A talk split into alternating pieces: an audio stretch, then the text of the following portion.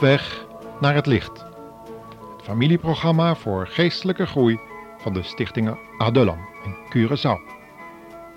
Ons thema voor vandaag is omgaan met feiten en ervaringen.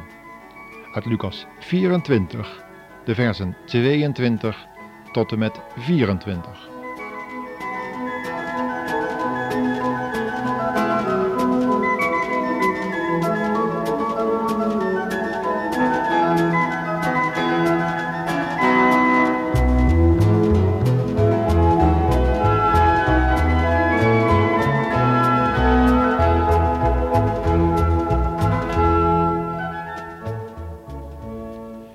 U het ook wel eens meegemaakt, luisteraar, dat er juist in die moeilijke momenten van je leven mensen op het pad worden gebracht die ervaringen schijnen te hebben die wel eens de oplossing van uw problemen konden betekenen?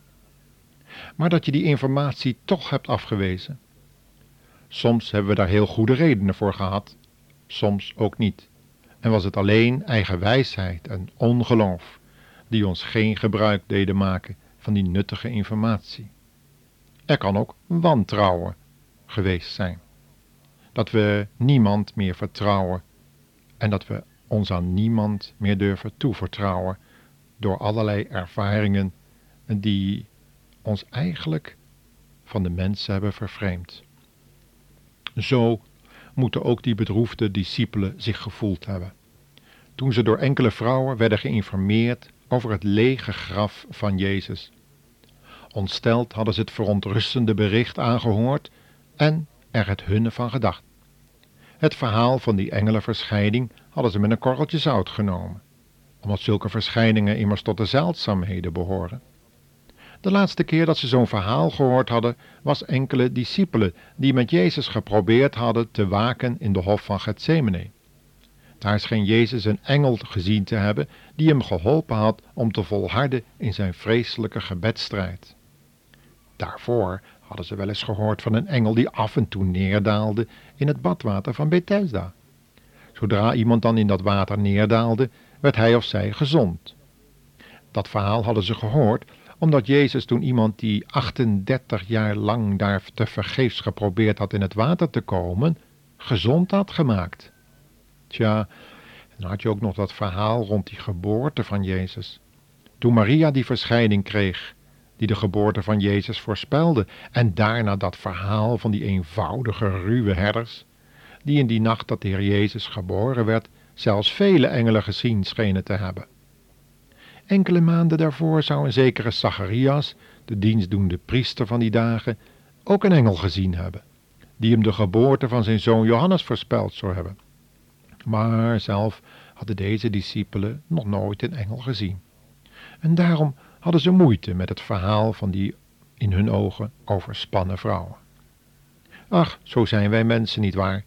Wat we niet gezien hebben, geloven we niet. En God alleen onthult ons alles wat verborgen scheen. Wat een mens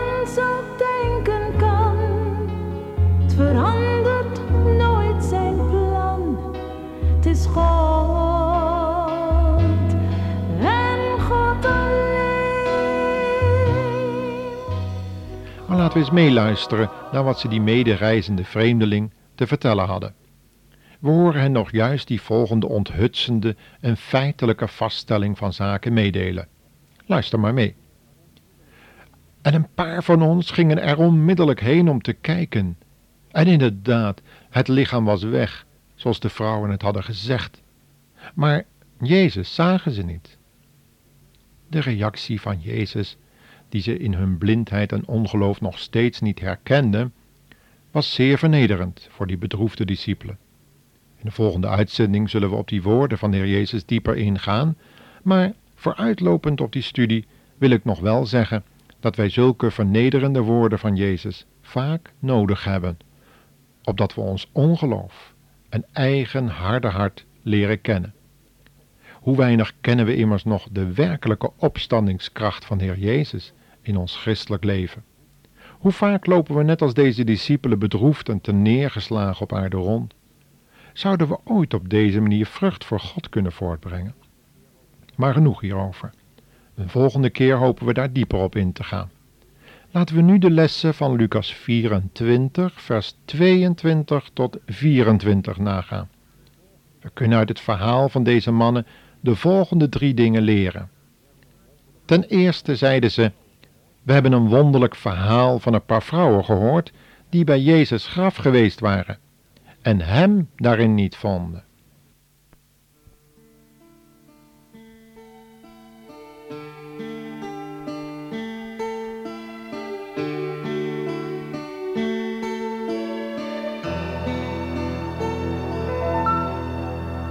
zwijgend weggegaan bij het graf vandaan, waar men Jezus sterven zag. Al wat hij zei, voorgoed voorbij. Nu hun droom aan scherven lag.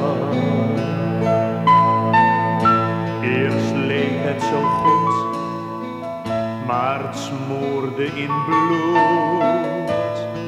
Hij liet hen achter, klein en. De striemen, de straf, het kruis en het graf.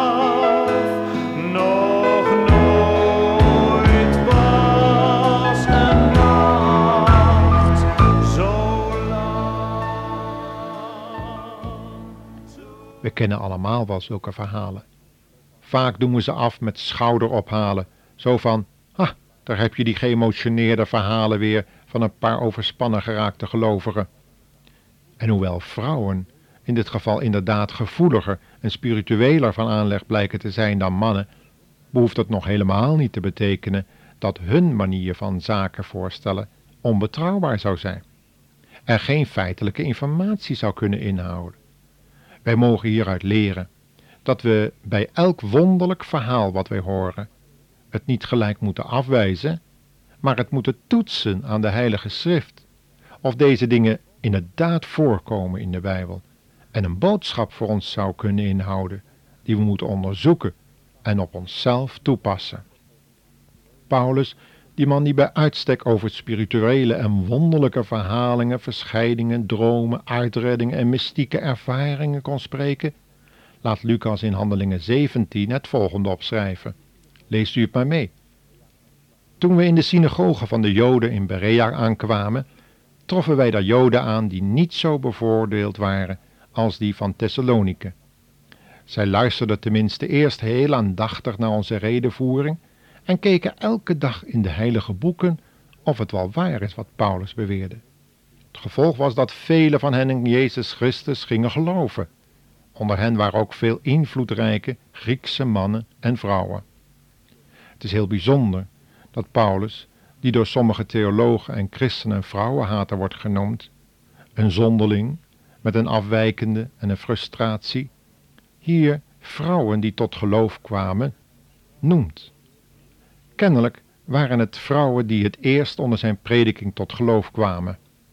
We leren dat we hier net als die onderzoekende Joden van de Berea elke informatie moeten toetsen aan de Heilige Schrift, maar niet meteen moeten afwijzen omdat we het niet kunnen begrijpen met ons verstand, alleen omdat het ons wonderlijk voorkomt. De tweede les is dat de vrouwen gezegd hadden: We hebben ook engelen gezien, die zeiden dat Jezus leeft. Kennelijk scheen deze opmerking de gemoederen van de discipelen nogal beroerd te hebben, want ze waren opgesprongen en naar het graf gerend om al die woorden van die ontstelde vrouwen te controleren. Ah, wat is het toch moeilijk om direct ons geloof tot een praktische daad om te zetten in de richting van schriftstudie. We gaan veel liever met ongelovige Thomassen in een hoekje zitten kniezen, om afgezonderd met ons verdriet en teleurstelling bij de pakken neer te gaan zitten, in plaats van de Bijbel te openen, zoals die kamerling uit Kanderzee dat deed. Hij nodigde iemand uit om de woorden van de profeet Jesaja uit te leggen. En hoe vaak zijn wij zo nederig genoeg om te erkennen dat we Gods woord niet begrijpen? Het is niet voor niets dat Jezus ook ons soms moet vermanen dat we ongelovige en onverstandige harten hebben, omdat we dikwijls eenvoudig het geloof missen om de Bijbel te nemen zoals het er staat. Zij hadden al die gebeurtenissen kunnen weten, want Jezus had hen alles van tevoren voorspeld. Dikwijls hebben wij echter zulke vastgeroeste en overgeleverde ideeën dat we maar moeilijk te corrigeren zijn. Wanneer we iets nieuws horen van andere gelovigen, een geestelijke ervaring van haar of hem, dan wijzen we dat vaak gelijk met kritiek af. Maar wanneer wij een levende en open relatie met onze Heer Jezus hebben, laten wij onszelf gemakkelijk corrigeren.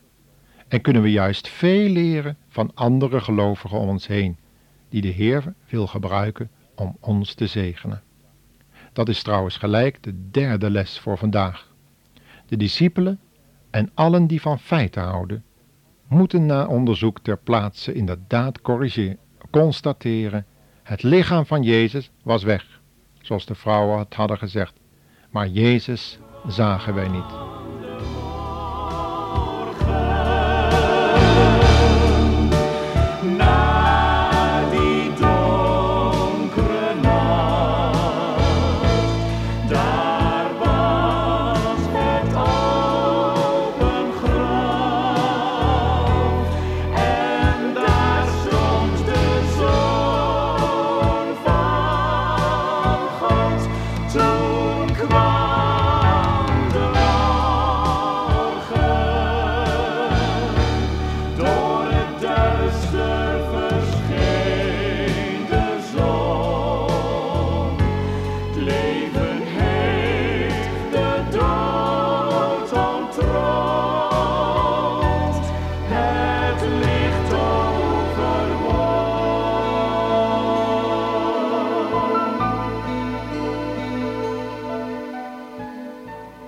Kennen we deze ervaring, luisteraar? Dat we ook na een feitelijke en verstandelijke vaststelling van zaken Jezus nog steeds niet herkennen in ons leven? Dat we nog steeds niet zijn daden groot maken als de schepper van hemel en aarde? En dat het verstand nog steeds verduisterd is? Nog steeds geen bewuste en levende relatie hebben met een opgestane en levende Heer? Luister dan naar wat God u vandaag door zijn heilig woord wil zeggen. Geloof dat Jezus heden bij u is, in uw mond en in uw hart, zoals Paulus het schreef aan de Romeinen. Wanneer u begint te luisteren naar de stem van uw geweten en het woord van God, zult u bemerken dat Jezus vlak bij u is, vaak in uw herinnering, en u juist die van christelijke gewoontes en rituelen. Luister nu vandaag opnieuw naar zijn woord al is hij wellicht nog een vreemdeling voor u, een gewone medereiziger of iemand die vanuit het, de ether het woord tot u richt. Hoor naar zijn stem. Nodig hem in uw leven uit en keer terug van verkeerde wegen waar uw geweten u op aanspreekt. God zegene u